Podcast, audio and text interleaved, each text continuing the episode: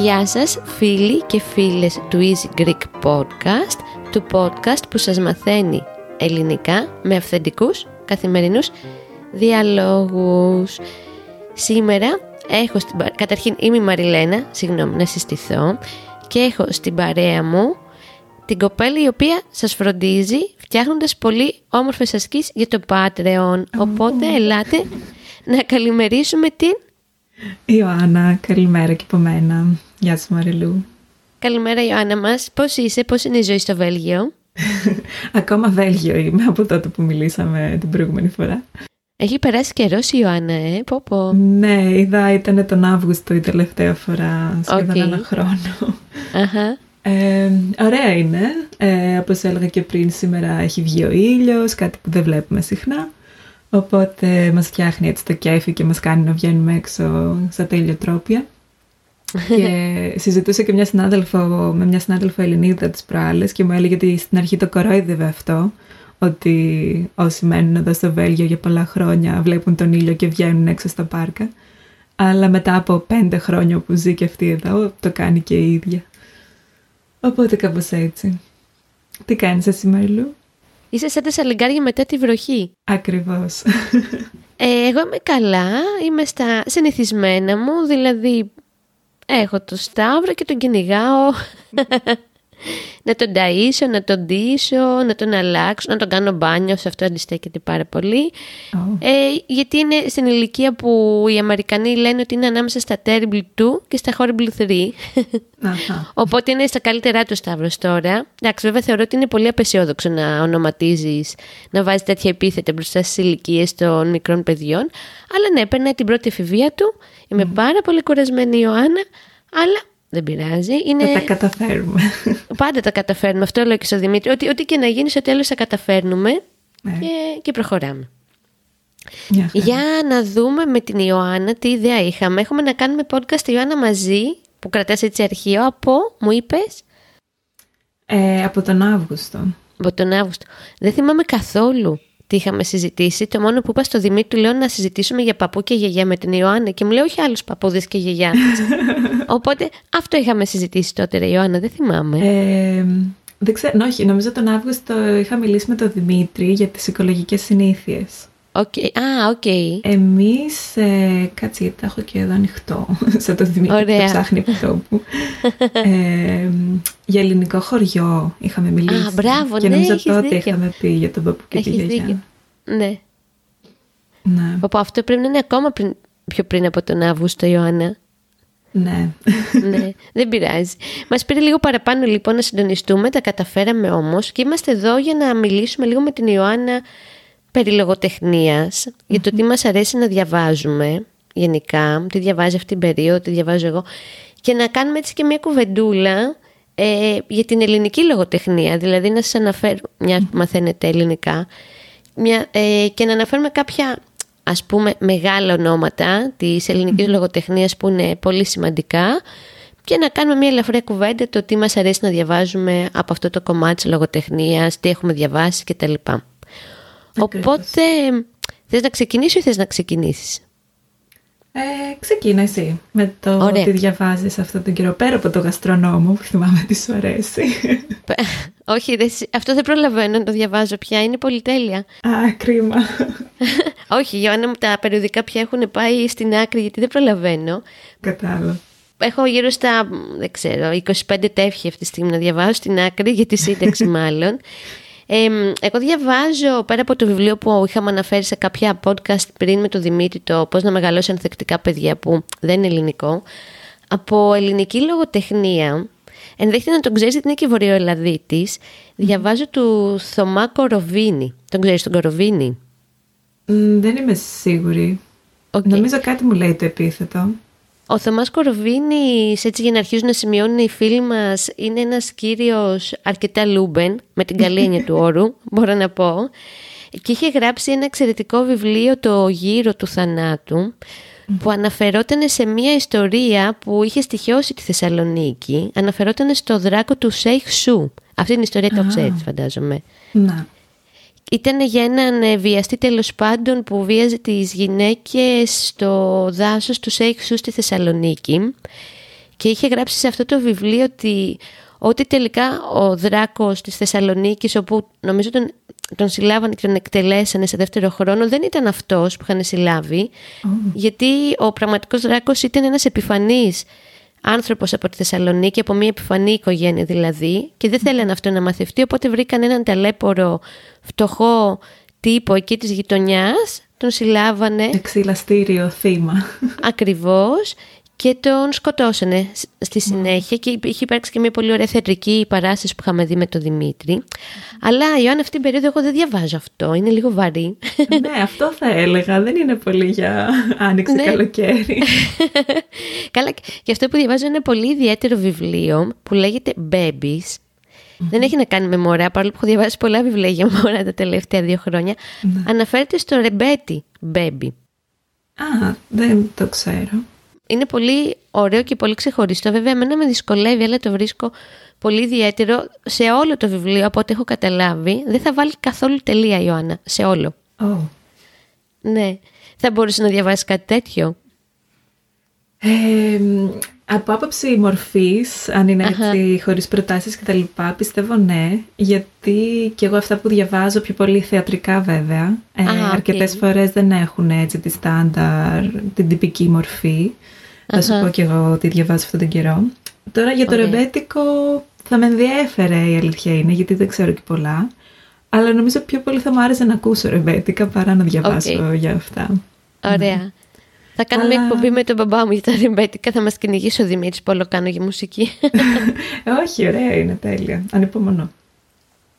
Ε, εγώ αυτή την περίοδο διαβάζω, δεν είναι ελληνική λογοτεχνία, okay. ε, αλλά διαβάζω και εγώ κάτι που δεν είναι καθόλου ευχάριστο.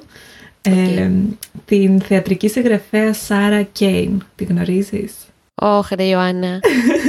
Γιατί; ναι. Είναι ότι πιο καταθλιπτικό έχω διαβάσει. Ναι. Ποιο έχεις διαβάσει; Είχα διαβάσει το... Αχ, δεν θυμάμαι, έχουν περάσει πάρα πολλά χρόνια.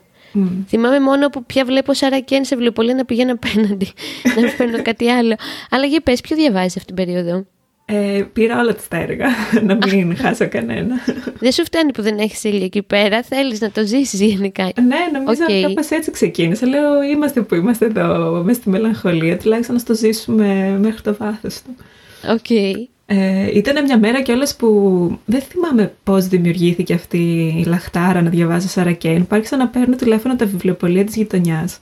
Και στα, να τους ρωτάω στα γαλλικά, έχετε κανένα βιβλίο της Σαρακέν στα αγγλικά; Όχι δεν έχουμε, όχι δεν έχουμε. Ε, και τελικά το παρήγγειλα στο διαδίκτυο. Και ξεκίνησα χρονολογικά, οπότε διάβασα το πρώτο της που λέγεται Blasted. Νομίζω στα ναι. ελληνικά λέγεται Καθαρή πια.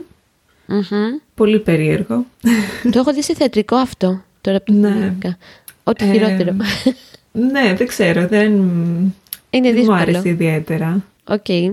Αλλά πιο πολύ θέλω να διαβάσω το Crave, το Λαχταρώ που είναι γνωστό για τον μονόλογο, τον ερωτικό Και το τελευταίο της που είναι πολύ κατάθλιψη, το 448 ψύχωση. OK. Okay. Αυτό υπάρχει και σε τραγούδι να ξέρεις από τους Tindersticks που λέγεται 448. Α, ωραία. Την αποφεύγω τη Σαρακένα, αλλά κάπως έρχεται μπροστά μου με διάφορους τρόπους. για να ξέρεις, μιας που θα το πάμε έτσι λίγο εναλλάξεις ή λίγο πιο ξένη, εγώ λίγο πιο ελληνική λογοτεχνία. Αν έπρεπε να κάνουμε μια αντιστοιχία της Σαρακέν με κάποια Ελληνίδα ή με κάποιον Έλληνα λογοτέχνη, ναι. εγώ θα έλεγα ότι αυτή, γιατί πρώτα σκέφτηκα μια γυναίκα, είναι η Λένα Κιτσοπούλου. Α, ναι, έχω διαβάσει το μάτι του ψαριού, νομίζω λέγεται, που είναι διηγήματα μικρά, πάρα πολύ ωραία. Okay. Που είναι και εκείνη έτσι, ρε παιδί μου, έχει μία σκοτίνια, δεν είναι, ναι. δεν είναι εύκολη. Και μάλιστα το πιο γνωστό της έργο, αν σας ενδιαφέρει να το ψάξετε όσοι έτσι γνωρίζετε καλά ελληνικά πια, είναι το Μερούλα, που ανάμεσα στα γράμματα έχει και από μία τελεία. Και νομίζω πάλι είναι για μια κοπέλα που αυτοκτονεί Κάτι τέτοιο. Και για να κάνουμε έτσι μεγάλη σύνδεση, η Λένα Κιτσοπούλου πια τραγουδάει και ρεμπέτικα. Oh. Ε, και μπορείτε να την ακούσετε σε έναν εξαιρετικό δίσκο που λέγεται Ρεμπότικα, τον έχω ξαναναφέρει σε podcast, που είναι ρεμπέτικα μαζί με στίχους του Ρεμπό και ένα από αυτά τα τραγούδια τα τραγουδάει και η Λένα Κιτσοπούλου. Οπότε μπορείτε να βρείτε και να διαβάσετε και να την ακούσετε.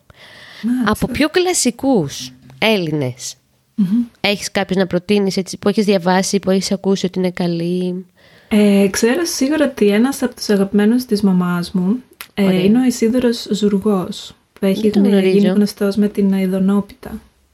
OK. Okay. Δεν το γνωρίζεις, φάου. Βρήκα όνομα που δεν γνωρίζεις. OK. Okay. Ενδιαφέρον, ναι, γιατί θέλω να μαθαίνω. Ναι, νομίζω και εγώ το πρώτο του που είχα ε, δει, δεν έχω διαβάσει, είναι η Αηδονόπιτα. Και νομίζω αυτό που τον χαρακτηρίζει, δεν είμαι σίγουρη, αλλά νομίζω, είναι ότι εμπλέκει μέσα ιστορικά γεγονότα για τη μικρασιατική καταστροφή, για τον εμφύλιο, την κατοχή κτλ. Ε, μέσα στα διηγήματά του. Οπότε, αν, κάποιο, αν σε κάποιον αρέσει η ελληνική ιστορία, είναι ένας ωραίος τρόπος να μην διαβάσει κάτι που είναι αμύδρος για την ιστορία, αλλά κάτι που είναι λογοτεχνία και είναι μπλεγμένο με την ελληνική ιστορία. Ωραία. Αυτό θα άρεσε και στη μαμά του Δημήτρη. Τι ωραία. Πώς μας τον είπες; Ε, Ισίδωρος, Ισίδωρος Ζουργός. Οκ. Ωραία. Και μετά; Ε, ναι, μετά τα άλλα νομίζω πάνε πολύ στην παιδική μου ηλικία, που σίγουρα υπάρχουν ονόματα της ελληνικής παιδικής λογοτεχνίας που είναι πολύ γνωστά. Ωραία. Ε, για τον Ευγένιο Τριβιζά σίγουρα όσοι έχουν διαβάσει παιδική λογοτεχνία θα ξέρουν το όνομα. Ε, ο οποίος ανέβαζε και θεατρικά. Ήταν πολύ πράγμα, ναι. Ναι, ο οποίος διάβασα ότι είναι ε, καθηγητής εγκληματολογίας. ναι. okay.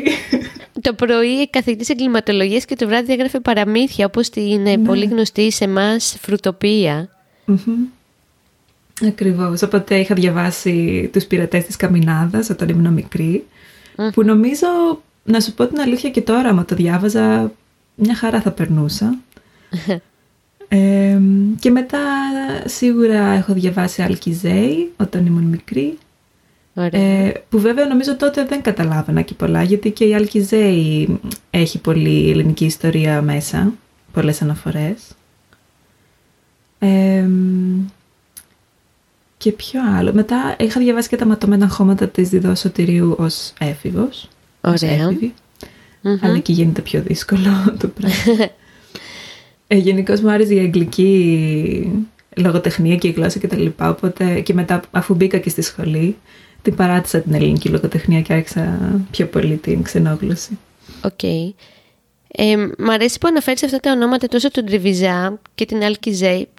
Βέβαια, πολλοί έχουμε τη λάθος εντύπωση ότι η παιδική λογοτεχνία είναι εύκολη. Δεν είναι εύκολη για κάποιον που μαθαίνει τώρα ελληνικά, είναι απλά πιο εύκολη για να διαβάσει κάποιος. Το σημαντικό για την Άλκη Ζέη, τουλάχιστον για μένα, είναι ότι η ματιά της ήταν έτσι αριστερή, γιατί ανήκε σε αυτή την πλευρά της ιστορίας της Ελλάδας και έγραψε και για τη Χούντα και είχε γράψει και κάποια παραμύθια τα οποία αναφερόντουσαν σε μια σκοτεινή περίοδο της Ελλάδας με ένα πολύ τρυφερό τρόπο, όπως το καπλάν της βιτρίνας, που νομιζω είναι και το, το πιο γνωστό της. Και την περίοδο που διαβάζαμε Άλκη Ζέ, αν θυμάσαι, Ιωάννα μου, διαβάζαμε πολύ και Ζόρς Σαρί. Διάβαζες ναι. εσύ; Ναι, ναι, και δικά της. Αλλά δεν θυμάμαι κάποιο συγκεκριμένο. Το πιο γνωστό, αν δεν κάνω λάθος, γιατί πολλές φορές μπέρδευα την Ζορσαρή με την Αλκιζέ, ήταν ο θησαυρός της Βαγίας και έχει κυκλοφορήσει και σε κόμιξ αυτές τις μέρες, τον τελευταίο καιρό, οπότε αυτό γίνεται ακόμα πιο εύκολο για τους φίλους του Easy Greek να το βρούνε και να το, να το διαβάσουν. Τα μεγάλα ονόματα της ελληνικής λογοτεχνίας έτσι αυθόρμητα, άμα καθίσω τώρα να τα σκεφτώ, θεωρώ ότι είναι ο Καζαντζάκης. δεν είναι; Ναι. Ο οποίος είναι πολύ γνωστός και στο εξωτερικό με το Ελγκρέκο. Ακριβώς. Και με τον Τζορμπά, που mm-hmm. μετά έγινε ταινία με το πασίγνωστο ζεμπέκικο του... Καλά κόλλη στο μυαλό μου. Ποιος χορεύει; Ποιος είναι ο Ζορμπά στην ταινία; Αχ. Ο, θυμάσαι; Όχι. Ταινία. Του 1964 λέει, ήτανε του Μιχάλη Κακογιάννη ήταν ο σκηνοθέτης και ο Άντωνι Κουίν. Πω πω, ναι ρε Ιωάννα. Και ε, ο Καζαντζάκης βέβαια έχει ένα τεράστιο συγγραφικό πλούτο γιατί έχει γράψει και ταξιδιωτικά βιβλία όπως είναι για την Ισπανία, για την Αγγλία, για την Έγινα, όπου και έζησε. Και ξέρεις ποιο άλλο βιβλίο έχει γίνει πολύ της μόδας η Ιωάννα τελευταία επειδή το έβγαλε Παπακαλιάτη στο μαέστρο και καλά το διάβαζε όταν ήταν με το κορίτσι. Θυμάσαι; Ναι. Ποιο ήτανε, αχ, όχι δεν Λοιπόν, θυμάμαι. Διάβαζε τη Μεγάλη Χήμερα του Μμμ. Καραγάτσι Σωστά. που Ναι. και αυτός είναι πολύ σπουδαίος, εξαιρετικός. Νομίζω κιόλας ότι αυτοί οι συγγραφεί κατηγοροποιούνται στη γενιά του 20, γενιά του 30 Μμμ. και τα λοιπά. Ο Καραγάτσης είναι στη γενιά του 30. Και έχει πολύ ενδιαφέρον γιατί έχουν και κάποια κομμάτια, ας πούμε, αν μπορεί κάποιος να το πει, λαογραφίας. Δηλαδή να δεις πώς ζούσαν τότε οι άνθρωποι, όπως εξαιρετικό ήταν και το βιβλίο του, του Καραγάτση το 10, που έδειχνε μια γειτονιά του Πειραιά, εκεί στην περίοδο που ανθούσαν και, και τα ρεμπέτικα. Και έτσι είναι και αυτά τα δύο βιβλία εξαιρετικά να διαβάσετε. Βέβαια θέλουν πολύ καλά ελληνικά. Να. Μμ, τι άλλο να συζητήσουμε για την ελληνική λογοτεχνία και να σκεφτούμε; Νομίζω η Κεκική Δημουλά είναι έτσι αρκετά γνωστή. Βέβαια πάμε στην ποίηση μετά.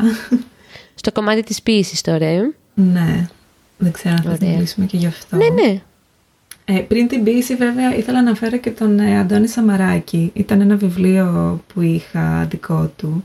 Είχα ξεκινήσει να το διαβάζω, το «Λάθος» λέγεται. Ωραία. Ε, αλλά δεν το συνέχισα και νομίζω καλύτερα κιόλας γιατί δεν θα το καταλάβαινα τότε. Ε, και αυτό δεν είναι έτσι με πολιτικές αναφορές μέσα. Ναι. Έχουν μια πολιτική θέση απέναντι στα πράγματα αρκετοί οι Έλληνες συγγραφείς γιατί τα είχαν ζήσει κιόλα στο πετσί τους κάποια πράγματα εκείνη την εποχή. Και έχει, νομίζω το πιο γνωστό του βιβλίου του Σαμαράκη είναι το λάθος και το διαβατήριο. Και αν το θυμάσαι... ζήτη τελπής. Ναι. Αυτό νομίζω δεν, δεν το έχω διαβάσει, οπότε δεν το θυμόμουν να σου πω την αλήθεια. Είναι και κάποια βιβλία, όπως αυτά που αναφέρουμε τώρα, τα οποία τα κάναμε και στο, στο σχολείο, και- αλλά όπως λες, δεν τα καταλαβαίναμε τότε. Κανείς δεν μας εξηγούσε γιατί, για τι πράγμα μιλάμε. Αλλά τα βάζουμε και αυτά έτσι στο, στο καλαθάκι της κουβέντας σημερινής. Θες να πούμε για ποίηση ή θες να το κρατήσουμε σε επόμενο επεισόδιο; Α, μπορούμε να κάνουμε ένα exclusive για ποίηση, αποκλειστικό. Οκ, ναι, γιατί είναι τεράστιος ο πλούτος που μας έχουν αφήσει οι Έλληνες ποιητές και οι ποιήτριες βέβαια. Ε, υπάρχουν και πάρα πολλοί σύγχρονοι ε, συγγραφείς Έλληνες, γίνεται ένας χαμός γενικά. Εγώ θα ξεχώριζα, δεν έχω διαβάσει, αλλά έχω, η, η μία από τις πιο αγαπημένες μου ταινίες όλων των εποχών έχει βασι- βασιστεί σε δικό της βιβλίο. να μαντέψω. Ναι, νομίζω θα το βρεις. Η Ιωάννα Καριστιάνη. Ε, Είδες την ακούς τα podcast. Όχι, είναι και δικιά μου αγαπημένη ταινία, η Μικρά Αγγλία. ναι. Αλλά δεν έχω διαβάσει το βιβλίο. Εσύ το έχεις διαβάσει; Ξέρεις τι, δυσκολεύομαι αυτό το βιβλίο. Το έχω ξεκινήσει όπως και με το άρωμα δύο-τρεις φορές ή με τον τρυποκάριδο του Ρόμπινς και δεν μπορώ να το συνεχίσω. Μπορώ να δω την ταινία κάθε μέρα να τη βλέπω, γιατί είναι εξαιρετική. Αλλά λίγο η γραφή της με, με δυσκολεύει. Μμ, κατάλαβα. Ναι. Οπότε βάζουμε και την Ιωάννα Καριστιάνη στην κουβέντα. Και εγώ τώρα ξέρεις, ρίχνω ματιές στη βιβλιοθήκη μου που είμαι στο παιδικό μου δωμάτιο και βλέπω ότι τα περισσότερα, όπως λες και εσύ, είναι ξένα. Έχει πολύ μουρακάμι εδώ και Λέοναρντ Κοέν. Και ελληνικά δεν έχω πάρα πολλά, η αλήθεια είναι. Έπρεπε να καλέσουμε τη μαμά μου σε αυτό το, το podcast. ναι, έπρεπε να, κα- να, είμαι- να είναι κάποιος που διαβάζει πολύ ελληνική λογοτεχνία. Νομίζω από το, την εποχή που ε, προετοιμαζόμουν για τις πανελλήνιες εξετάσεις, θυμάμαι σίγουρα τον ε, Παπαδιαμάντη. Ε, για- και λέω για τις πανελλήνιες εξετάσεις επειδή είχαμε το μάθημα ελληνική λογοτεχνία και έπρεπε να γράψουμε ανάλυση για αυτά τα έργα, τα λογοτεχνικά. Ε, έπειτα ε, νομίζω και ο Μυριβίλης ε, ήταν σίγουρα στα βιβλία που διαβάζαμε τότε. Ωραία. Ε, και ο Ήλιας Βενέζης. Μμμ. Αλλά δεν θυμάμαι άλλους, σίγουρα υπήρχαν και άλλοι. Ωραία. Ε, Κοίτα, έτσι και αλλιώς η Ιωάννα δεν μπορούμε να τους καλύψουμε όλους γιατί είναι, όπως και πολλά άλλα κομμάτια του ελληνικού πολιτισμού, είναι τεράστιο. Οπότε... Πραγματικά. Και πάντα έχουμε και τις σημειώσεις της εκπομπής. Αυτό. που ο καλός Δημήτρης βάζει εκεί συνδέσμους και παραπομπές. Οπότε όσοι είναι πραγματικά έτσι ε, φιλοπερίεργοι μπορούν να δουν πάρα πολλά ονόματα και εκεί. Ναι, να βγάλετε ένα μπλοκάκι και να σημειώσετε. Εγώ για κλείσιμο θα κρατήσω ένα πολύ αγαπημένο μου βιβλιο ε, που έχει γράψει η Μαρία Ιορδανίδου πολλά πολλά χρόνια πριν, πάνε σχεδόν 60 χρόνια, τη Λοξάντρα. Και μετά στη συνέχεια ήταν και οι, δια, οι διακοπές στον Κάφκασο και τα τρελά πουλιά, που είναι για μια οικογένεια, κατά κύριο λόγο από γυναίκες αποτελείται, η οποία ζούσε στην κωνσταντινουπολη και αναφέρουν τη, τη ζωή τότε των Ελλήνων στην Κωνσταντινούπολη με έναν πολύ όμορφο, ποιητικό τρόπο, λυρικό. Και αν έχετε όρεξη να ψάξετε ένα βιβλίο και πιστεύετε ότι τα ελληνικά σας είναι καλά, προτείνω ότι έτσι, για το κλείσιμο του σημερινού podcast τη Λοξάνδρα από την κυρία Μαρία Ιορδανίδου. Ωραία. το έχεις διαβάσει Ιωάννα; Όχι, αλλά το, το ξέρω ως βιβλίο. Αχα, ναι, είναι. Και έχει βγει και σε σειρά που βλέπανε οι μαμάδες μας όταν ήταν στην ηλικία μας και πιο μικρές. Είναι έτσι αρκετά γνωστή η Λοξάνδρα στην ελληνική λογοτεχνία και ας πούμε έτσι στις τέχνες γενικότερα. Οπότε θες να χαιρετήσουμε, να πούμε αντίο; Ε, μπορούμε να πούμε αντίο, ναι. Ωραία. Και στο Ιπανεδίν για το επόμενο επεισόδιο με θέμα την ποιήση ίσως. Αχα. Ελπίζω να μην περάσει ένας χρόνος Ιωάννα μου από, από το σημερινό podcast. όχι, όχι, και εγώ το ελπίζω. Αφού ήθελα να σου πω πριν, είχα το μικρόφωνο ακόμα πακεταρισμένο από τη μετακόμιση που έκανα τον Νοέμβριο και δεν το είχα βγάλει από το κουτί του. Ήταν μια καλή ευκαιρία λοιπόν να ανασάνει λίγο το μικρόφωνο. Έτσι. Θα, θα σας χαιρετήσω κι εγώ. Εμείς θα τα πούμε πολύ πολύ πιο συντομα Αν θέλετε να μας στείλετε ένα μήνυμα, εγώ δεν θυμάμαι ποτέ το mail, θα το βάλω αγαπημένος μας Δημήτρης σημειώσεις, αλλά μπορείτε να αφήσετε και ένα σχόλιο στο easygreek.fm και πηγαίνετε κάτω-κάτω και βρίσκετε το κουτάκι που αφήνετε τα σχόλια. Ναι. Να είστε όλοι καλά. Ελπίζουμε με τα βίντεο και με τα podcast σας βοηθάμε να βελτιώνετε τα ελληνικά σας και να φτάσετε σιγά σιγά σε ένα σημείο να αρχίσετε να διαβάζετε ελληνική λογοτεχνία από το πρωτότυπο. Ναι, και να μας ε, γράψετε και να στείλετε στο mail και στα σχόλια και στο Instagram και στο Facebook και όπου υπάρχει το Easy Greek να μας γράψετε ποιο είναι το αγαπημένο σας βιβλίο, ελληνικό ή ξενόγλωσσο και ίσως ποιο θα ήταν το πρώτο ελληνικό βιβλίο που θα θέλατε να διαβάσετε. Ου, τέλεια Ιωάννα, τα είπες, μπράβο. Ευχαριστώ πολύ Μαριλού. Καλή Και εγώ συνέχεια καλή στο μου, τι Ιωάννα. κάνεις.